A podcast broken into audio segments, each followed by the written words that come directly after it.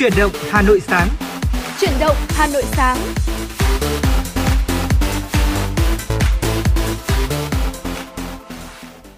Trọng Khương xin kính chào quý vị thính giả đang theo dõi chương trình Chuyển động Hà Nội sáng phát trên sóng FM tần số 96 MHz của Đài Phát thanh và Truyền hình Hà Nội. Chương trình của chúng tôi cũng đang được phát trực tuyến trên website hanoitv.vn và người đồng hành cùng Trọng Khương trong buổi sáng ngày hôm nay đó chính là Thu Minh. À, Thu Minh xin mến chào quý vị thính giả. Mở đầu ngày mới thì Thu Minh muốn gửi tới cho quý vị một thông điệp trong buổi sáng ngày hôm nay. Đó chính là khó khăn vẫn cứ đến trên con đường mà chúng ta đi và bất kể nó là gì thì chỉ cần chúng ta đối mặt, mọi chuyện rồi sẽ ổn thôi. Chúc quý vị một ngày mới tốt lành. Ừ, xin cảm ơn thông điệp buổi sáng của Thu Minh. À, mọi chuyện rồi sẽ ổn thôi. Hy vọng dịch bệnh sẽ sớm qua đi và chúng ta lại được quay trở về trạng thái bình thường mới.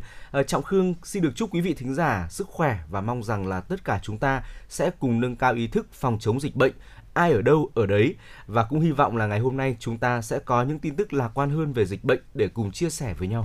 Và nếu quý vị muốn chia sẻ tặng những món quà âm nhạc tới người thân bạn bè thì chuyển động Hà Nội sáng sẽ giúp quý vị làm cầu nối. Chúng tôi xin được nhắc lại số điện thoại nóng của chương trình đó chính là 024 3773 6688 hoặc thông qua fanpage của chương trình Chuyển động Hà Nội FM 96. Còn ngay sau đây, có lẽ chúng ta sẽ cùng khởi đầu chương trình với một bài hát. Bài hát mang tên Rồi sẽ ổn thôi với sự thể hiện của ca sĩ Yến Lê.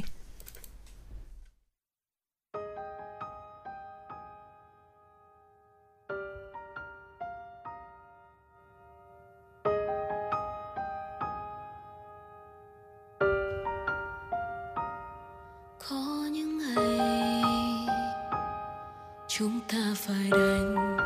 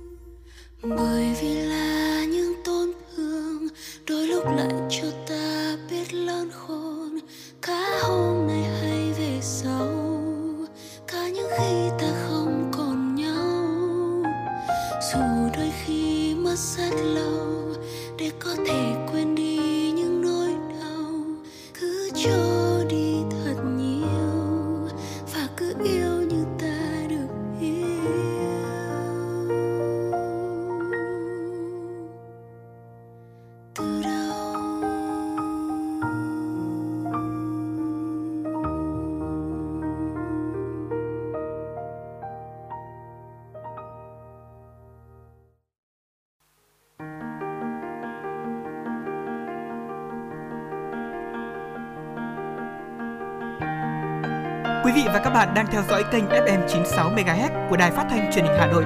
Hãy giữ sóng và tương tác với chúng tôi theo số điện thoại 024 3773 6688. FM 96 đồng hành trên mọi nẻo đường.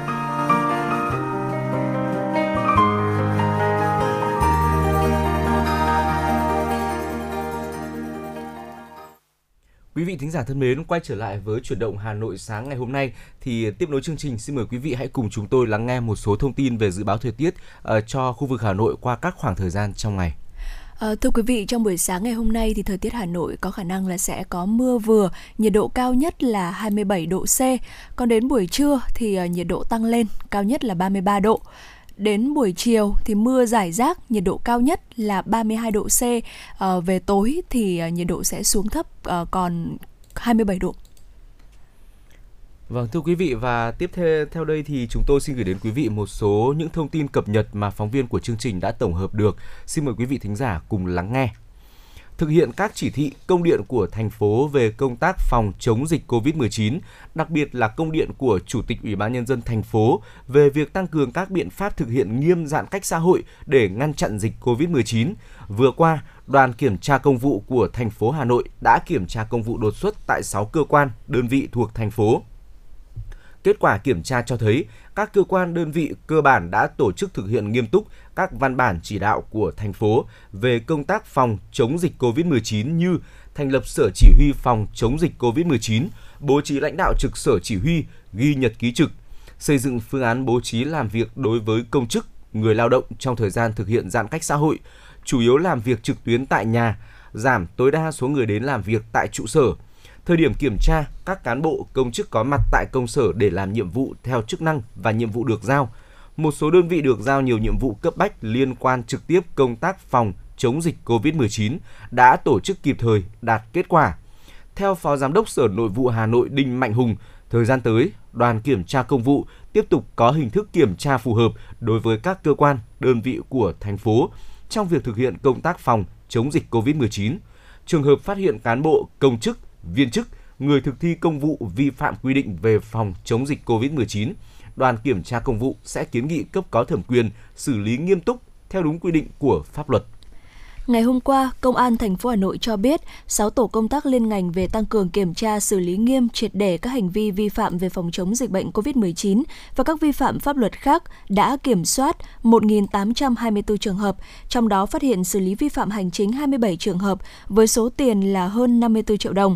Từ 11 giờ từ 11 giờ ngày 22 tháng 8 đến 11 giờ ngày 23 tháng 8, lực lượng chức năng xử phạt 713 trường hợp vi phạm quy định phòng chống dịch với số tiền gần 1,1 tỷ đồng.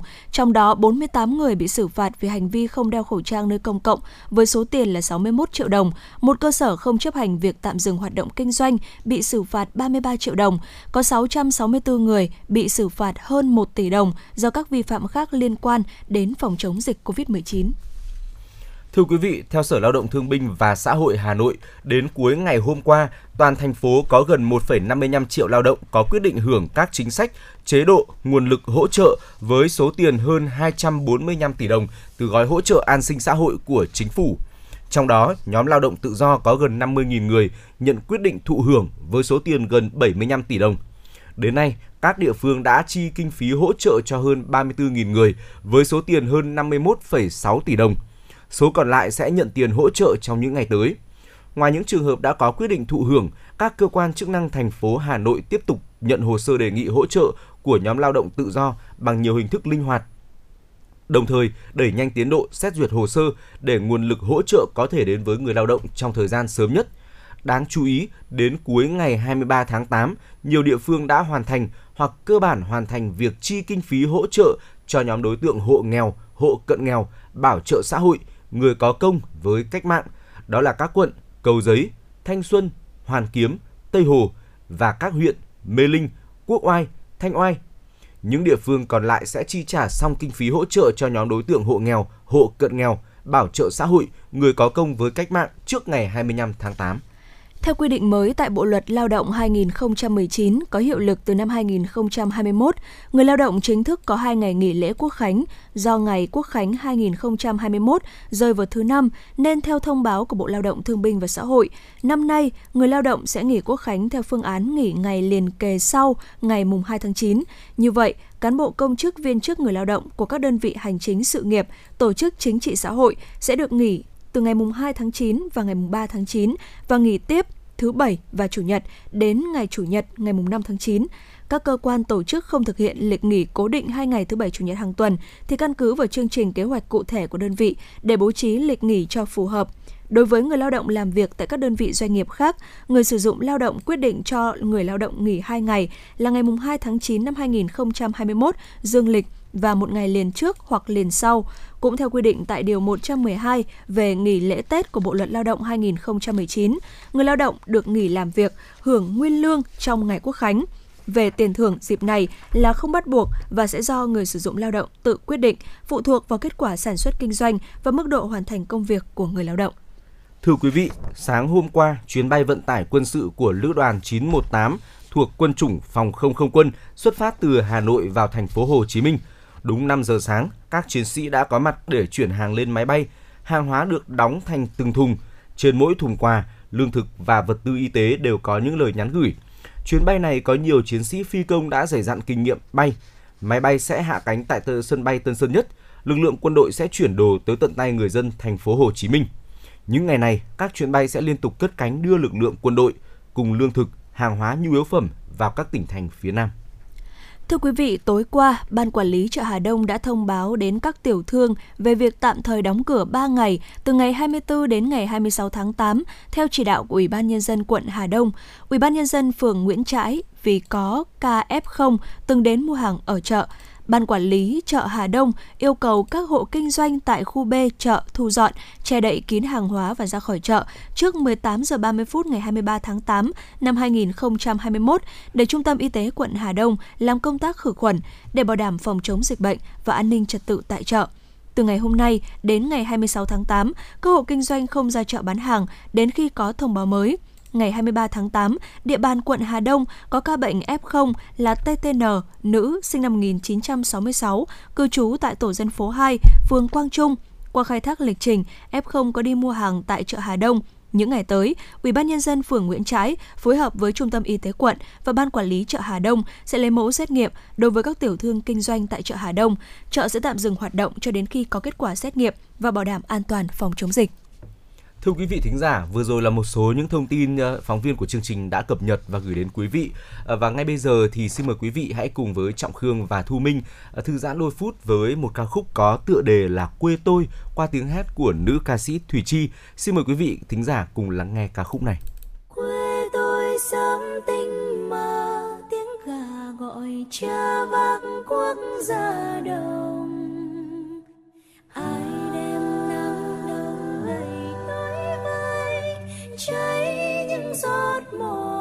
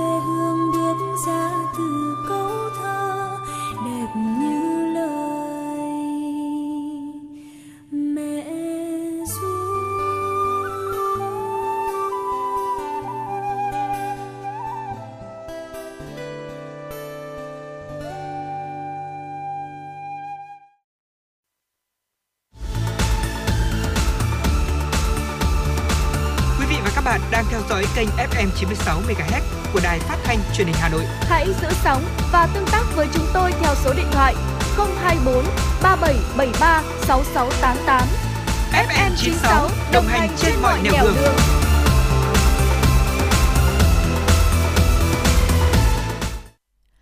À, dạ vâng thưa quý vị và các bạn vừa rồi là một à, giai điệu rất là nhẹ nhàng đến từ giọng ca của ca sĩ Thùy Chi và nếu như mà quý vị à, có yêu cầu bài hát muốn gửi tới chúng tôi để được đáp ứng thì có thể gọi để tới điện thoại đường dây nóng của chương trình đó chính là 024 3773 6688 hoặc là thông qua fanpage của chương trình là chuyển động Hà Nội FM 96.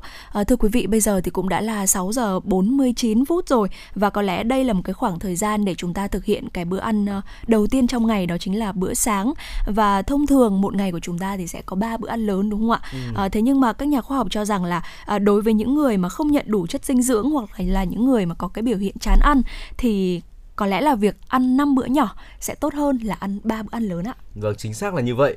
À, và thưa quý vị, đây cũng là phương pháp để kiểm soát trọng lượng và độ bền năng lượng của cơ thể. Đồng thời thì các bữa ăn nhỏ sẽ giúp uh, tiêu hóa dễ dàng hơn này, ổn định lượng đường trong máu liên tục trong ngày, từ đó sẽ ngăn ngừa mệt mỏi và những đột biến về lượng đường trong máu. Uh, sau đây sẽ là một vài gợi ý về thực đơn 5 thời điểm bữa ăn trong ngày giúp nâng cao sức khỏe. Xin mời quý vị thính giả cùng Trọng Khương và Thu Minh đến với những gợi ý này nhé. Đầu tiên là đối với bữa sáng thì có lẽ là rất nhiều người cũng biết rằng bữa sáng là bữa ăn quan trọng nhất trong ngày rồi ạ. Dạ. À, qua một đêm ngủ dậy thì cơ thể chúng ta thường có cảm giác đói hoặc là mệt lượng carbohydrate trong cơ thể rất là thấp, lượng đường trong máu cũng thấp. Ờ, carbohydrate là chất cung cấp nhiều năng lượng nhất để hỗ trợ các hoạt động trong cơ thể. Thiếu carbohydrate trong thời gian quá dài, cơ thể có thể là phá vỡ protein ở cơ bắp để có được nhiên liệu tạo năng lượng. Khi lượng protein này phá bị phá vỡ thì ờ, chúng ta sẽ cảm thấy là mệt mỏi, ờ, các hoạt động của cơ thể sẽ trì trệ, từ đó kéo theo tốc độ chuyển hóa chất béo chậm lại và tích tụ trong cơ thể bữa ăn sáng lành mạnh cần đảm bảo đủ các nhóm thực phẩm như là carbohydrate, chất đạm, chất béo, vitamin và chất xơ. Carbohydrate thì sẽ có trong cơm, cháo, khoai, xôi, bánh mì, mì, phở, ngũ cốc hay là yến mạch. Chất đạm thì sẽ có trong thịt, cá, trứng, tôm tép hay là đậu đỗ. Còn chất béo thì chúng ta sẽ tìm thấy trong dầu mỡ hoặc là các loại hạt có dầu. Chất xơ và vitamin thì có trong trái cây, sữa hoặc các chế phẩm từ sữa. À, không được bỏ bữa sáng là một lời khuyên mà các chuyên gia đưa ra cho tất cả mọi người. Thời gian lý tưởng để chúng ta ăn sáng đó là từ 7 đến 8 giờ hoặc điều chỉnh phù hợp với công việc của mỗi người. À, không nên ăn bữa sáng muộn quá vì có thể là ảnh hưởng đến bữa trưa. Trong trường hợp bất khả kháng thì khi mà chúng ta phải ăn sáng muộn, ở khi ấy thì ờ, quý vị thính giả có thể ăn nhẹ một chút ờ, sẽ không ảnh hưởng đến bữa tiếp theo đâu ạ. Dạ vâng ạ, đúng là không ăn bữa sáng, không nên ăn bữa sáng quá muộn vì nó có thể ảnh hưởng đến bữa trưa. Ở trong ngày thì bữa trưa sẽ chiếm đến 30 đến 40% khẩu phần, tức là vào khoảng 600 đến 1000 kcal tùy tình trạng dinh dưỡng hoặc là mắc các cái bệnh kèm theo và bác sĩ gợi ý là bạn có thể chế biến bữa trưa bằng các cái món ăn từ cá. Ừ. Ăn cá có rất nhiều lợi ích cho cơ thể, lại chứa rất là nhiều protein uh, hơn các cái loại thực phẩm khác, thành phần cholesterol tương đối thấp và mọi người có thể chuẩn bị món cá hồi dầu omega 3 ví dụ như là chúng ta nướng này, nấu cháo hoặc là tẩm bột giòn. À, ngoài cá hồi thì có thể chế biến các cái loại cá khác. À, ngoài cá thì các cái loại hải sản cũng có chứa nhiều kẽm rất là tốt cho hệ miễn dịch và chúng ta nên ăn cá từ 2 đến 3 lần trong một tuần. À, ngoài ra thì các cái món ăn chế biến từ nhóm thực phẩm ví dụ như là thịt gà, vịt, lợn hay bò thì cũng rất là giàu chất dinh dưỡng và có thể chế biến hàng ngày thay đổi trong các cái bữa trưa và chúng ta nên ăn trưa vào khoảng từ 3 đến 4 giờ sau bữa ăn sáng. À, việc chúng ta ăn trưa muộn sẽ khiến cho năng lượng của cơ thể bị thiếu hụt và thời gian lý tưởng nhất để ăn trưa đó chính là lúc 12 giờ. Chúng ta không nên chỉ hoãn bữa trưa quá muộn ừ. sẽ ảnh hưởng đến bữa kế tiếp và có thể ảnh hưởng đến chất lượng công việc bởi vì cơ thể của chúng ta à, lúc đó sẽ không được cung cấp năng lượng đúng thời điểm. Chính xác là như vậy và thưa quý vị, tiếp theo thì chúng ta sẽ cùng đến với một bữa ăn gọi là bữa ăn nhẹ buổi chiều thì bữa ăn nhẹ buổi chiều chúng ta nên ờ, ăn sau bữa trưa khoảng 3 tiếng, có lẽ là vào tầm khoảng độ 3 đến 4 giờ chiều. À, lúc này thì năng lượng được cung cấp từ thực phẩm của bữa trưa đã tiêu hao hết rồi. À, việc bổ sung dinh dưỡng sẽ giúp chúng ta làm việc có hiệu quả hơn. Những thực phẩm chúng ta nên dùng cho bữa ăn nhẹ này như là salad trái cây, sinh tố, các loại hạt, sữa chua trái cây hoặc là một số loại hoa quả, ví dụ như là quả chuối chẳng hạn rất là tốt thưa quý vị. Dạ vâng ạ, và sau cái bữa ăn nhẹ buổi chiều này tầm 2 tới 3 tiếng thôi thì chúng ta sẽ có một bữa tối. Và chúng ta sẽ nên ăn những cái thực phẩm tương tự những cái thực phẩm uh, như bữa trưa uh, như là tinh bột, hoa quả, cá, thịt, trứng và thực tế là khi mà chúng ta thực hiện bữa tối cho gia đình thì nhiều người sẽ lựa chọn cái tiêu chí đấy là à, đủ dinh dưỡng nhưng nó không khiến cơ thể cảm thấy nặng lề, nặng nề. Chính vì vậy mà cái món rau củ luộc này hay là rau nấu canh thanh đạm được nhiều người ưu tiên.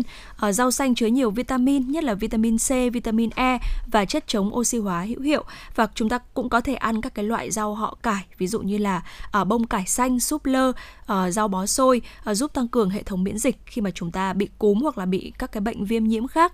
Bí đỏ thì cũng chứa nhiều dưỡng chất có ý nghĩa ví dụ như là uh, vitamin, muối khoáng, sắt và hàm lượng axit hữu cơ để bồi bổ sức khỏe. Và cái nhóm thực phẩm thứ hai trong bữa tối đó chính là cá hoặc là thủy hải sản. Sau đó là sẽ đến các cái loại thịt và chúng ta cũng nên dùng bữa tối trước 19 giờ tối để có thể tối đa hóa cái việc giảm cân bởi vì mọi người ít hoạt động vào buổi tối đồng nghĩa với việc là uh, cái lượng calo chuyển hóa thành chất béo sẽ dễ dàng hơn nếu mà chúng ta ăn tối muộn ạ. Ừ.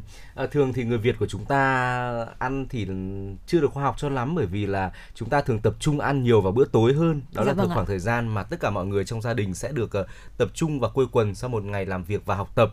À, tuy nhiên thì theo những chia sẻ vừa rồi của chúng tôi và cũng như là lời khuyên của các chuyên gia thì bữa tối chúng ta nên ăn một lượng vừa phải và nhẹ nhẹ thôi để thứ nhất là chúng ta có một ờ, cơ thể nhẹ nhàng, có một cái bụng nó cũng không quá nặng nề đúng không ạ? À, và thứ hai nữa là chúng ta sẽ có được một uh, chút ít không gian trong dạ dày để dành cho bữa ăn nhẹ trước khi ngủ một tiếng cũng là bữa ăn cuối cùng trong ngày như sau thưa quý vị à, cuối bữa ăn nhẹ vào ban đêm thì đặc biệt là cần cho những người có nguy cơ bị hạ đường huyết. Dạ. uh, những người mà có nhu cầu phải bổ sung nhiều calo và dinh dưỡng cho cơ thể. Uh, thực phẩm tốt cho bữa ăn cuối cùng trong ngày này đó chính là trái cây tươi sữa hoặc là sữa chua ít chất béo. Tránh uống cà phê và thức uống giàu năng lượng mà nên thay vào đó là một ly nước lọc sữa hoặc là nước trái cây Ờ, ngoài ra trong bữa ăn đêm này thì ờ, quý vị thính giả nên kết hợp bổ sung các thực phẩm gia vị vào trong món ăn để nâng cao sức đề kháng. Đầu tiên là nhóm tỏi, hành và hẹ. Thưa quý vị, trong tỏi có chứa glucosid lưu huỳnh, một chất dầu bay hơi hỗn hợp của sulfur và oxit alin gần như là nguyên chất. Lưu huỳnh, hai hoạt chất kháng khuẩn là allicin và galicin. Allicin thì có tác dụng ức chế các vi khuẩn gram dương và gram âm tức là vi khuẩn đường ruột ạ, và chống nấm gây bệnh. Các chế phẩm từ tỏi gồm à, tương tỏi, rượu tỏi, cao tỏi hay là thuốc tỏi để sông có thể sử dụng trong bối cảnh dịch Covid-19 đang à, diễn biến phức tạp thế này để tăng sức đề kháng cho cơ thể không chỉ là uh, đề phòng Covid-19 mà còn chống lại rất là nhiều những căn bệnh cảm cúm khác nữa. Uh, hành và hẹ thì được chứng minh là làm giảm mức độ nghiêm trọng của các triệu chứng cảm lạnh và cúm bằng cách tăng hoạt động các tế bào miễn dịch tự nhiên của cơ thể người. À, tiếp theo là vitamin C và các vitamin khoáng chất khác. Vitamin C là chất dinh dưỡng tăng cường hệ miễn dịch của cơ thể.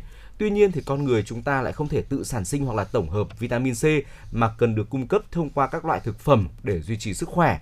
Những loại trái cây chúng ta nên sử dụng như là à, họ cam quýt như là bưởi, cam chanh là những nguồn rất giàu vitamin C. Chúng ta có thể là ăn nhẹ một quả à, trước khi đi ngủ từ 1 đến 2 tiếng.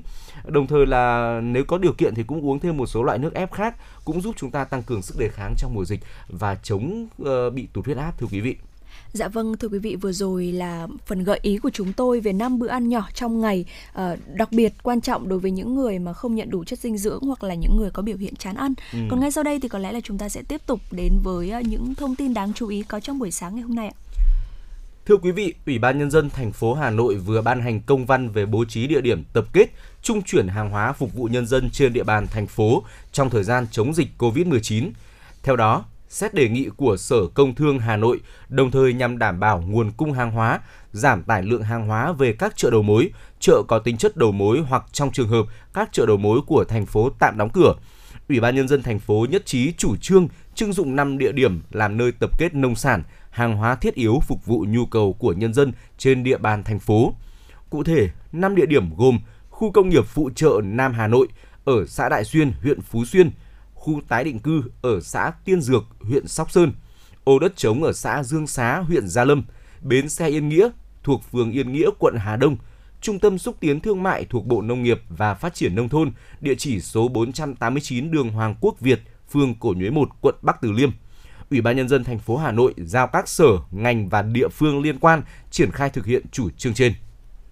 Theo báo cáo triển vọng nông nghiệp 2021-2030 của Tổ chức Lương thực và Nông nghiệp của Liên Hợp Quốc và Tổ chức Hợp tác và Phát triển Kinh tế, trên thị trường toàn cầu, quả bơ được dự báo là trái cây được xuất khẩu nhiều nhất trong 10 năm tới. Nông nghiệp Tổ chức Lương thực và Nông nghiệp của Liên Hợp Quốc đánh giá chuối và bốn loại trái cây nhiệt đới là xoài, dứa, bơ và đu đủ đóng vai trò quan trọng trong sản xuất nông nghiệp thế giới, đặc biệt là trong việc đảm bảo dinh dưỡng và sinh kế của các nông hộ nhỏ. Nhu cầu toàn cầu về trái cây toàn cầu đang tăng lên nhanh chóng và bơ được dự báo sẽ trở thành loại trái cây nhiệt đới được giao dịch nhiều nhất vào năm 2030, đạt 3,9 triệu tấn xuất khẩu và vượt qua cả dứa và xoài về số lượng.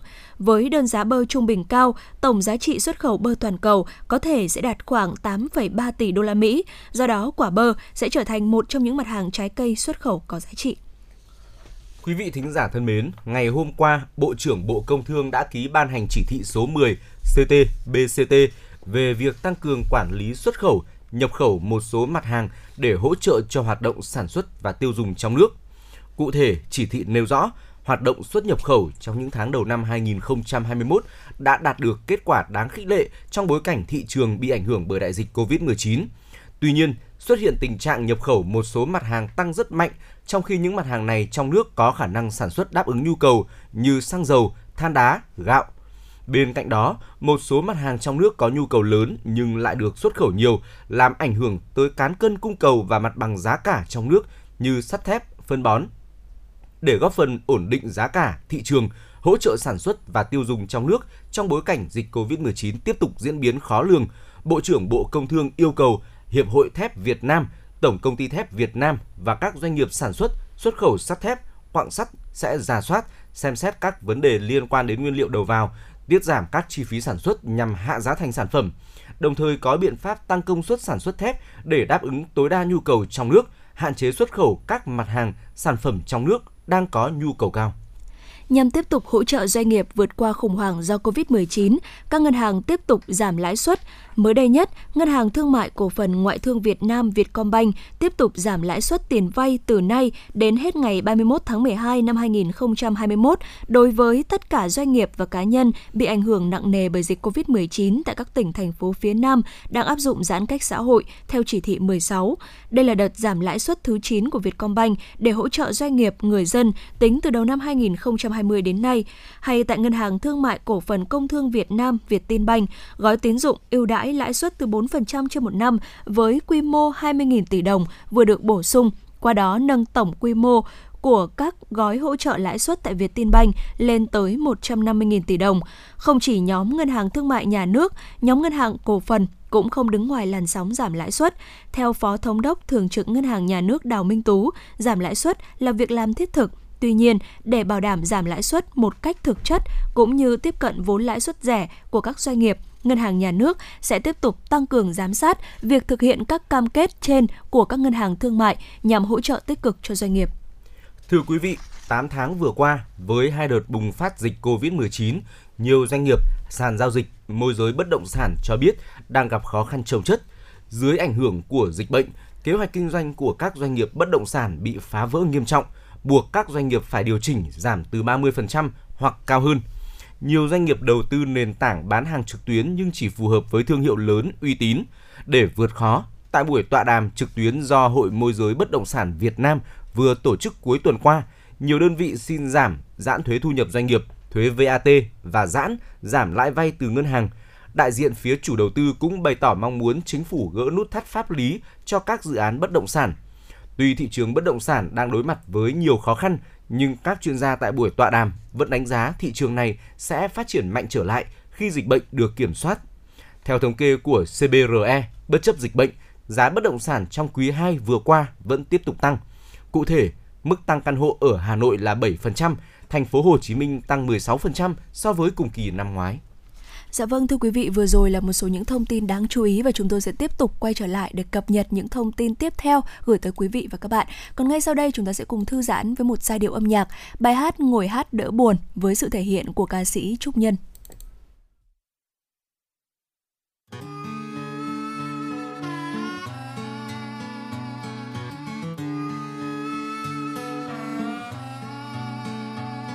ở đây là đâu cớ gì tôi buồn giàu? Chờ ai thật lâu, có gì sai từ đầu? Chuyện đáng xảy ra là gì? Làm tôi buồn thêm nữa đi. Giờ tiếp tục hay rút lui hay là lặng im? Nhìn tôi mà xem có gì vui ở đời.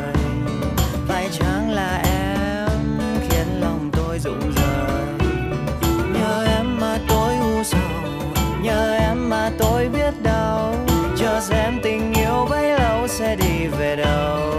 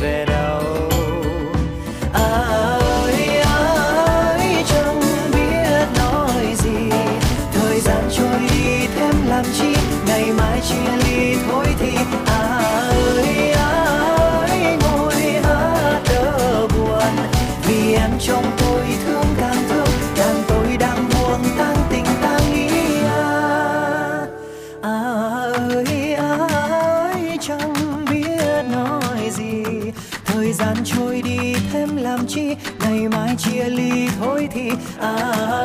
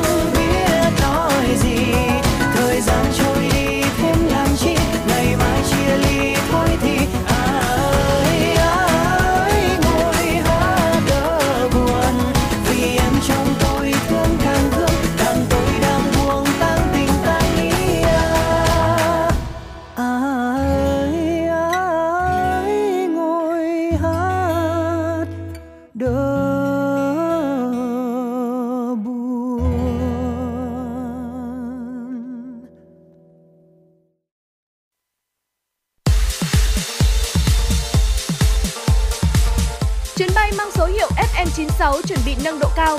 Quý khách hãy thắt dây an toàn, sẵn sàng trải nghiệm những cung bậc cảm xúc cùng FM96.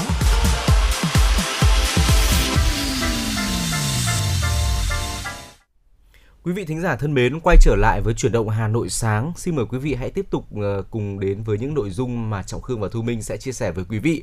Vừa rồi thì chúng ta đã cùng chia sẻ với nhau năm bữa ăn chúng ta nên ăn hàng ngày với những ờ, mức độ dinh dưỡng phù hợp cho từng bữa ăn để giúp cải thiện ờ, sức khỏe thể chất. Còn bây giờ thì chúng ta sẽ cùng đến với sức khỏe tinh thần và chủ đề mà chúng tôi muốn chia sẻ với quý vị đó chính là lợi ích của ánh nắng đối với sức khỏe tinh thần. Ờ, có lẽ là chúng ta đã từng nghe qua nhiều lợi ích của ánh nắng mặt trời đối với cơ thể như là uh, giúp xương chắc khỏe, tăng cường hệ miễn dịch. Thế nhưng mà ít ai biết rằng là ánh nắng mặt trời còn được xem là phương pháp hiệu quả giúp cải thiện những vấn đề tâm lý của con người. Ờ, uh, Covid-19 xuất hiện đã làm thay đổi nhịp sống hàng ngày của chúng ta. Tin tức về tình hình dịch bệnh cùng với việc là ở nhà trong thời gian dài đã để lại nhiều ảnh hưởng ừ, tiêu cực đến tâm lý của mọi người. Ờ, có lẽ vì vậy mà chúng ta dần quan tâm hơn đến những phương pháp hoạt động tại nhà có ích cho sức khỏe tinh thần. Ờ, một trong những cách đơn giản để cải thiện đời sống tinh thần là tiếp xúc với ánh nắng mặt trời mỗi ngày. Ờ, chỉ cần 15 phút chúng ta sưởi nắng thôi cũng sẽ giúp cải thiện chất lượng cuộc sống của chính quý vị. Và sau đây là một số lợi ích vừa của ánh nắng mặt trời đối với sức khỏe tinh thần của chúng ta. Dạ vâng ạ và lợi ích đầu tiên đấy chính là ánh nắng mặt trời thì có thể giúp chúng ta cải thiện tâm trạng và giảm cái nguy cơ đó là bị trầm cảm. À, đôi khi là bạn thấy tâm trạng của mình vui vẻ và trần đến và tràn đầy năng lượng vào những ngày mà trời có nắng ấm áp đúng không ạ? Và đó là bởi vì ánh nắng mặt trời có tác dụng là sẽ thúc đẩy cái quá trình sản sinh ra serotonin. Đây là một trong các loại hormone hạnh phúc giúp cân bằng tâm trạng của con người. Còn trong những cái ngày thời tiết xấu hoặc là vào mùa mưa, mùa đông khi mà chúng ta không được tiếp xúc nhiều với ánh sáng mặt trời thì chúng ta ờ, thường là sẽ thấy cảm thấy là dễ lo lắng hoặc căng thẳng và có thể ờ, dẫn đến một số các cái căn bệnh về tâm lý, căn bệnh trầm cảm, phổ biến là trầm cảm theo mùa. Và mặc dù là trầm cảm theo mùa thường xảy ra vào mùa đông, thế nhưng trong thời gian à, giãn cách xã hội như thế này và cái việc mà chúng ta ở ở nhà trong một cái khoảng thời gian dài thì cũng có thể là dễ dàng mắc phải. Chính vì vậy mà chúng ta nên coi đây là một trong những cái cách để chúng ta có thể giúp cơ thể nâng cao sức đề kháng và cải thiện sức khỏe tinh thần của chúng ta. À, tiếp theo đó chính là việc cải thiện giấc ngủ. Ánh sáng mặt trời có vai trò quan trọng trong việc điều chỉnh nhịp điệu sinh học của cơ thể khi ánh nắng truyền đến mắt của chúng ta thì một thông điệp sẽ được gửi đến não để thông báo tạm ngừng sản xuất melatonin, hormone có tác dụng gây buồn ngủ cho đến khi mặt trời lặn. Điều này giúp chúng ta có tinh thần tỉnh táo hơn để học tập và làm việc vào ban ngày vì cơ thể đã được báo hiệu rằng thời điểm hiện tại không còn là ban đêm. Khi trời tối, cơ thể lại nhận được tín hiệu sản sinh hormone melatonin giúp bạn dễ dàng chìm vào giấc ngủ. Nếu mà các bạn thường xuyên bị mất ngủ, hãy dành khoảng 15 phút tắm nắng mỗi ngày để có một giấc ngủ sâu và thoải mái hơn vào ban đêm quý vị nhé. Dạ vâng ạ và ngoài ra thì cái việc mà chúng ta sưởi nắng có thể giúp cho chúng ta tăng cường chức năng của não bộ. Ờ, vitamin D được tổng hợp từ ánh nắng mặt trời là một cái liều thuốc tự nhiên đem lại rất là nhiều những cái lợi ích quan trọng trong sự phát triển của trí não ờ, và có một cái cuộc nghiên cứu từ Đại học Cambridge của Anh trên 1.700 ờ, người từ 65 tuổi trở lên cả nam và nữ thì cho thấy là cái khả năng nhận thức của não suy giảm khi mà cơ thể bị thiếu vitamin D. Ừ. Từ đây thì các cái bài nghiên cứu đã chỉ ra rằng là ánh nắng mặt trời thì sẽ có tác dụng kích thích cái sự phát triển của các cái tế bào thần kinh ở vùng ờ, hồi hải mã. Đây là một cái phần não trước chịu trách nhiệm cho hoạt động hình thành, tổ chức và lưu giữ ký ức. Và đặc biệt là nhiều nghiên cứu cũng cho thấy là khi mà chúng ta tiếp xúc với ánh nắng mặt trời mỗi ngày thì sẽ giúp cải thiện một số triệu chứng của bệnh Alzheimer, ví dụ như là giảm kích động này, tăng cường chất lượng giấc ngủ và giảm cái tình trạng mất ngủ vào ban đêm ạ. Thưa quý vị, tiếp theo đó chính là tác dụng kéo dài tuổi thọ. À, khi mà tiếp xúc với ánh nắng mặt trời đúng cách mỗi ngày không chỉ giúp chúng ta tránh được nguy cơ mắc các bệnh về tim mạch, hệ tiêu hóa tăng cường hệ miễn dịch mà còn cải thiện đời sống tinh thần, đem đến cho chúng ta một cơ thể khỏe mạnh và cuộc sống hạnh phúc. Trên thực tế, một cuộc nghiên cứu kéo dài hơn 20 năm tiến hành trên 30.000 phụ nữ Thụy Điển cho thấy những người ít tiếp xúc với ánh nắng mặt trời có tuổi thọ ngắn hơn 2,1 năm so với những người thường xuyên dành thời gian ở ngoài trời. À, dạ vâng thưa quý vị à, trong những cái ngày như thế này thì việc chúng ta có thể à, sưởi nắng có thể chúng ta sẽ ra ngoài ban công của mình hoặc là chúng ta mở cửa sổ ra để cho ánh nắng tràn vào ngôi nhà của mình thì cũng sẽ giúp mang lại một cái nguồn năng lượng cho ngôi nhà của bạn đem đến một cái cảm giác thoải mái vui vẻ và giảm bớt những cái muộn phiền âu lo trong những cái ngày dịch bệnh như thế này. Và mặc dù là khoảng thời gian này chúng ta cần hạn chế ra đường thế nhưng mà một vài những cái hoạt động đơn giản như thu minh vừa kể ra vừa rồi ví dụ như là chúng ta trồng cây ở ban công hay là đọc hay là chúng ta đọc sách ở ngoài ban công thì, thì sẽ giúp góp phần cải thiện đời sống tinh thần của chúng ta. À, thế nhưng mặc dù tiếp xúc với ánh nắng đặc biệt hữu ích trong những ngày dịch bệnh, thế nhưng mà chúng ta cũng nên lựa chọn một cái thời điểm thích hợp ạ khi mà chúng ta thư giãn ngoài trời để có thể bảo vệ cơ thể trước tác hại của tia UV và nhận được tối đa lợi ích của ánh nắng mặt trời ạ. À, thưa quý vị thính giả, tuy nhiên thì ờ, chúng ta sửa nắng như thế nào là đúng cách trong thời điểm mà giãn cách xã hội thế này thì không phải là chúng ta cứ thế mà đi ra ngoài đường đúng không nào? Dạ vâng ạ. À, chúng ta có thể là nếu ở uh, chung cư thì hãy uh, uh, cùng với người thân của mình chúng ta dọn dẹp này rồi thì là uh, bài trí lại ban công để chúng ta có một không gian nho nhỏ, có thể là ngồi bàn trà nhâm nhi tách uh, trà tách cà phê và đọc sách rồi thì chúng ta có thể là uh, sửa nắng một chút uh, hoặc là nếu chúng ta ở nhà ở nhà mặt đất ấy, thì chúng ta có thể lên trên ban công chẳng hạn. Chúng ta vừa có thể là tập thể dục cũng vừa có thể là uh, tận dụng không gian đó để chúng ta sưởi nắng.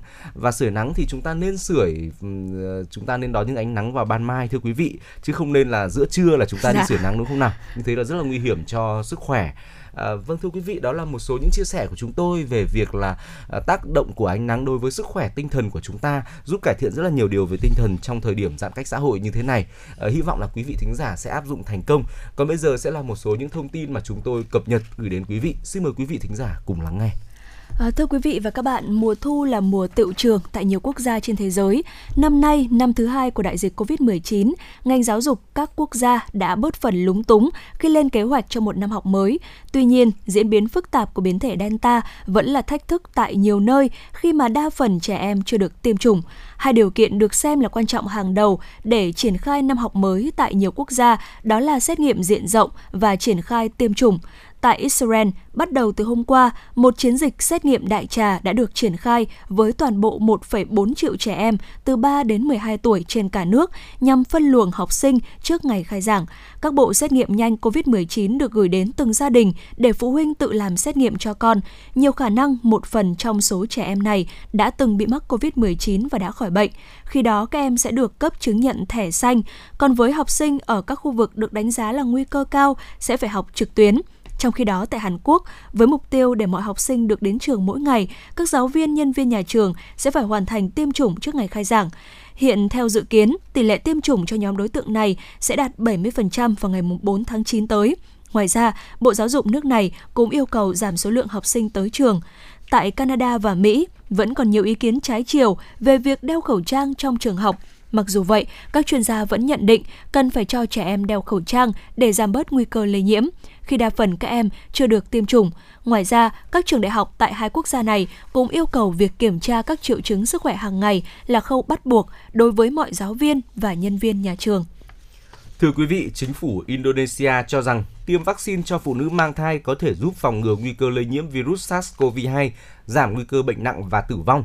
Hiện chính phủ Indonesia cũng khuyến khích mỗi tỉnh, thành chuẩn bị khu vực cách ly tập trung riêng cho phụ nữ mang thai và trẻ sơ sinh – Điều kiện để phụ nữ mang thai được tiêm vaccine ngừa COVID-19 là thai nhi không dưới 13 tuần, phù hợp nhất là 13 đến 33 tuần tuổi, thai phụ huyết áp ổn định, không có triệu chứng hoặc tiền sử co giật, bệnh lý nền. Từ đầu năm đến nay, Indonesia đã ghi nhận 536 phụ nữ mang thai mắc COVID-19, trong đó 3% tử vong và 4,5% có biểu hiện nặng phải điều trị đặc biệt – ngày 3 tháng 8, chính phủ Indonesia bắt đầu tiêm chủng vaccine COVID-19 cho phụ nữ mang thai, đặc biệt tại các khu vực có mức độ lây lan đại dịch cao. Theo Bộ Y tế Indonesia, phụ nữ mang thai được coi là một trong những nhóm nguy cơ phơi nhiễm cao. Số ca mắc COVID-19 ở các thành phố lớn của Indonesia ngày một gia tăng và có các triệu chứng nặng. Do đó, việc tiêm chủng nhằm bảo vệ nhóm này và tăng tốc cho chương trình tiêm chủng vaccine COVID-19 của quốc gia. Bộ Y tế Lào hôm qua thông báo trong vòng 24 giờ qua, nước này ghi nhận 152 trường hợp mắc COVID-19 mới, trong đó có 87 ca nhập cảnh và 65 ca lây nhiễm cộng đồng. Tại họp báo trưa ngày 23 tháng 8, Bộ Y tế Lào cho biết, trước tình hình số ca mắc COVID-19 tiếp tục tăng cao, nước này đã thành lập thêm trung tâm điều trị giã chiến ở thủ đô Vientiane từ 3 điểm lên 5 địa điểm – Hai địa điểm mới có thể tiếp nhận khoảng 200 bệnh nhân. Đến nay, Lào ghi nhận tổng cộng 12.621 ca mắc COVID-19, trong đó có 11 trường hợp tử vong. Bộ Y tế Lào cũng cho biết, theo quy định mới, người nước ngoài có ý định nhập cảnh vào Lào phải mua bảo hiểm COVID-19 và phải sử dụng thiết bị theo dõi y tế trong thời gian thực hiện cách ly 14 ngày. Quy định mới của Bộ Y tế về việc xin nhập cảnh vào Lào cũng bảo bao gồm yêu cầu pháp nhân bảo lãnh cho người nước ngoài nhập cảnh phải thực hiện nghĩa vụ tài chính liên quan đến chi phí bảo hiểm và thiết bị theo dõi y tế. Đây là một phần trong hồ sơ xin nhập cảnh kể từ đầu tháng 8 năm 2021. Bộ Y tế Philippines vừa qua thông báo số ca mắc COVID-19 ở nước này tăng kỷ lục với hơn 18.000 ca và lần đầu tiên thừa nhận sự lây lan biến thể Delta trong cộng đồng. Theo Bộ Y tế Philippines, biến thể Delta đã lan rộng ra toàn vùng đô thị Manila bao gồm 16 thành phố với 13 triệu dân. Đây là khu vực đang chịu các biện pháp kiểm dịch cộng đồng nâng cao nới lỏng trong 10 ngày kể từ ngày 21 tháng 8. Trong vòng 24 giờ qua, Philippines ghi nhận thêm 18.233 ca mắc COVID-19, trong đó có thêm 466 ca mắc biến thể Delta, nâng tổng số ca mắc biến thể Delta lên thành 1.273 trường hợp. Trong họp báo ngày 23 tháng 8, người phát ngôn của Bộ Y tế Maria Rosario Verge cho biết – việc phong tỏa hoặc hạn chế trên diện rộng không còn hiệu quả ở đất nước này mà sẽ hiệu quả hơn nếu các hạn chế được nới lỏng và nhắm đến các mục tiêu cụ thể. Bà Maria cũng cho biết các ca mắc biến thể Delta phần lớn không thể truy vết nguồn gốc đã được phát hiện ở thủ đô và tỉnh lân cận là nguyên nhân gây ra sự gia tăng đột biến các ca mắc COVID-19 ở nước này thời gian gần đây. Tuy nhiên, khả năng giải trình tự gen ở Philippines còn hạn chế, với chỉ vài nghìn mẫu được xử lý hàng tuần – với số ca mắc COVID-19 tăng kỷ lục, Philippines hiện ghi nhận tổng cộng 1,86 triệu ca mắc, 1 phần 5 trong số đó được phát hiện trong vòng hơn một tháng qua. Tính đến thời điểm hiện tại, có gần 32.000 người Philippines đã tử vong do COVID-19. Thưa quý vị, trong vòng ờ, Ờ, uh, 24 giờ qua thì Indonesia ghi nhận thêm có 12.408 ca mắc COVID-19, nâng tổng số ca mắc lên 3 979.456 ca kể từ khi ca bệnh đầu tiên được công bố vào ngày 2 tháng 3 năm 2020. Con số này đã giảm đáng kể so với đỉnh điểm tháng 7 khi số ca mắc đã lên tới hơn 56.000 ca. Tuy nhiên, tỷ lệ tử vong tại Indonesia vẫn tăng cao trên 1.000 ca mỗi ngày – Tổng cộng đã có 126.372 trường hợp tử vong do COVID-19 tại Indonesia, trong đó thì có 63% ca tử vong là ở trên đảo Java, đông dân cư. Theo dữ liệu của Bộ Y tế Indonesia, tỷ lệ tử vong do COVID-19 ở những người chưa tiêm chủng ở thủ đô Jakarta của Indonesia là 15,5%, cao gấp 3 lần so với những người chưa tiêm chủng. Trong khi đó, theo Văn phòng Y tế tỉnh Bali, 90% bệnh nhân COVID-19 tử vong là những người chưa chưa chủng ngừa vaccine. Dữ liệu từ tỉnh Banjuwangi trên đảo Java cũng cho thấy 93% bệnh nhân COVID-19 tử vong trong khoảng thời gian từ tháng 3 đến tháng 7 không được tiêm chủng, trong khi 6% đã được tiêm liều đầu tiên và 1% đã được tiêm phòng đầy đủ. Vaccine Sinovac và AstraZeneca là những loại vaccine chủ yếu được sử dụng trong các khu vực này.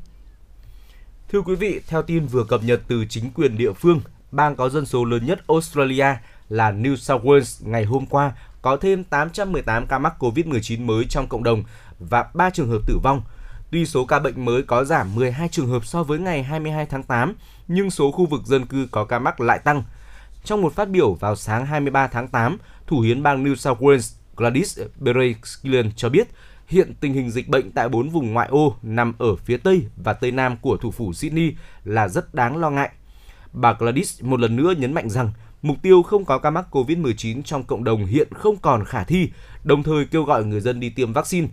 Thủ hiến bang New South Wales cũng tự tin cho biết bang này sẽ vượt mục tiêu tiêm chủng cho 6 triệu lượt người vào cuối tháng 8 khi đến nay đã có 5,9 triệu liều vaccine được sử dụng và trong tuần vừa qua, một kỷ lục tiêm chủng đã được thiết lập với gần 740.000 liều vaccine được cung cấp cho người dân.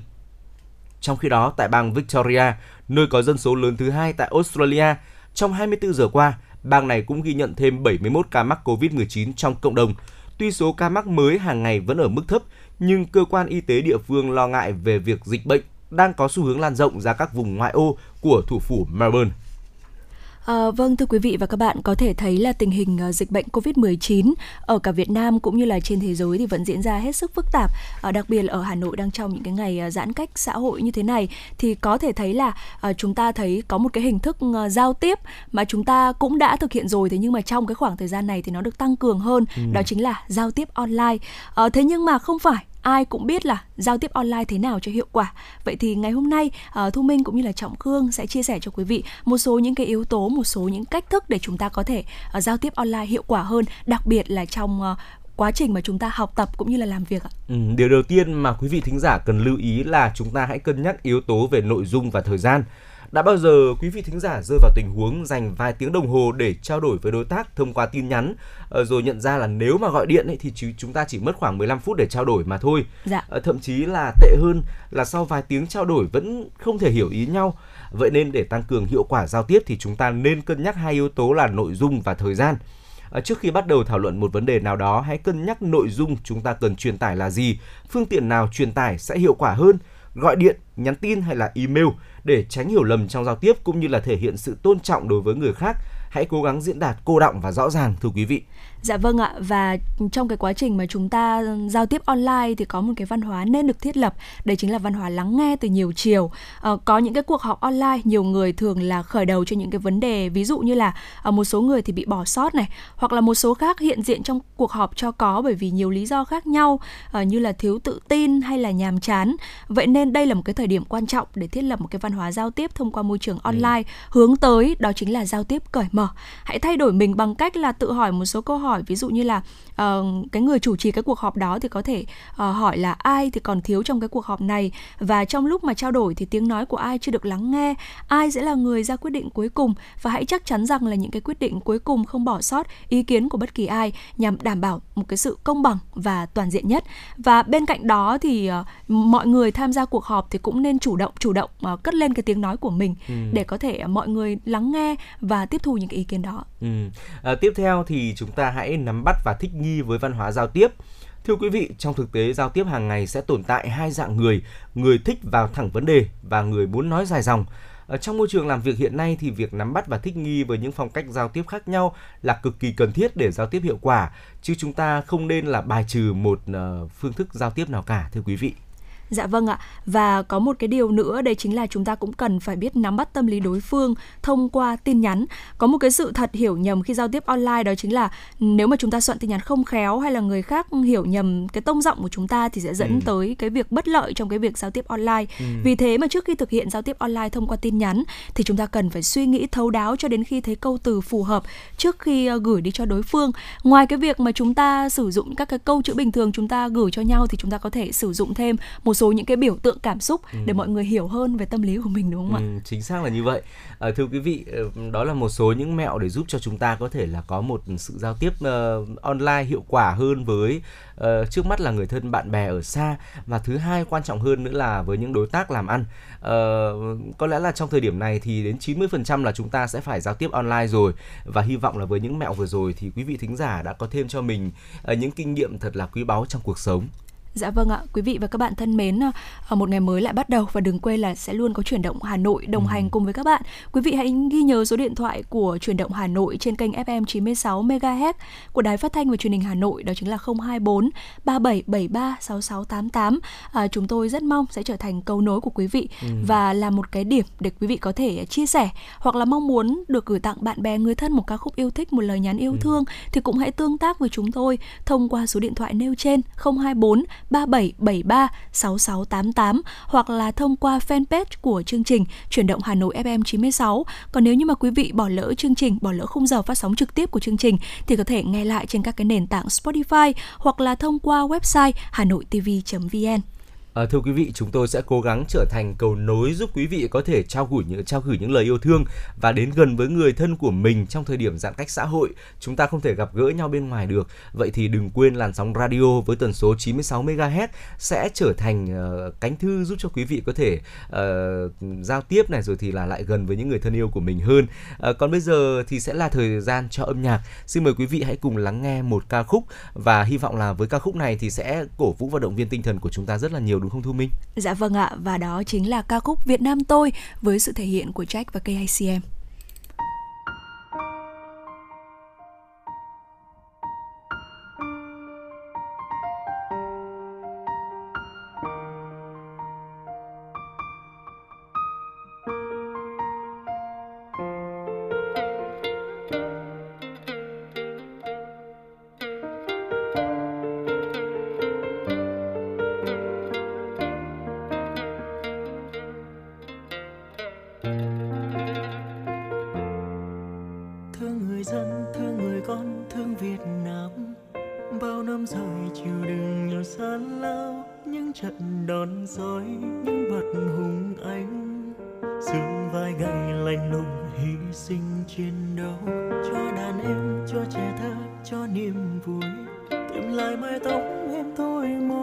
giữa tinh khói sâu trong tâm hồn luôn luôn mơ về quê hương gia đình thân tình. Là hơi ấm, lại mẹ cha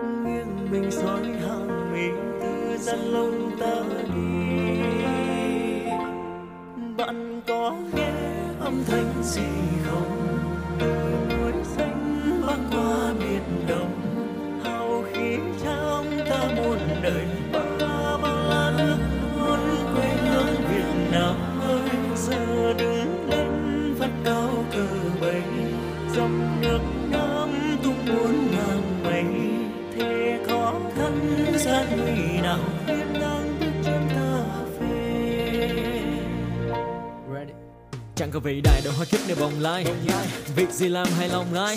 Thà làm cánh chim vàng nhỏ bé máu đỏ trong tim vẫn chạy đường hồng vai. Một phút gọi tên kẻ thất bại và chiến thắng. Người thì làm vua kẻ có đỡ ở một hung khác gì xưng vương ở cương thực phấn trắng thành công lớn nhất. Để nó sau này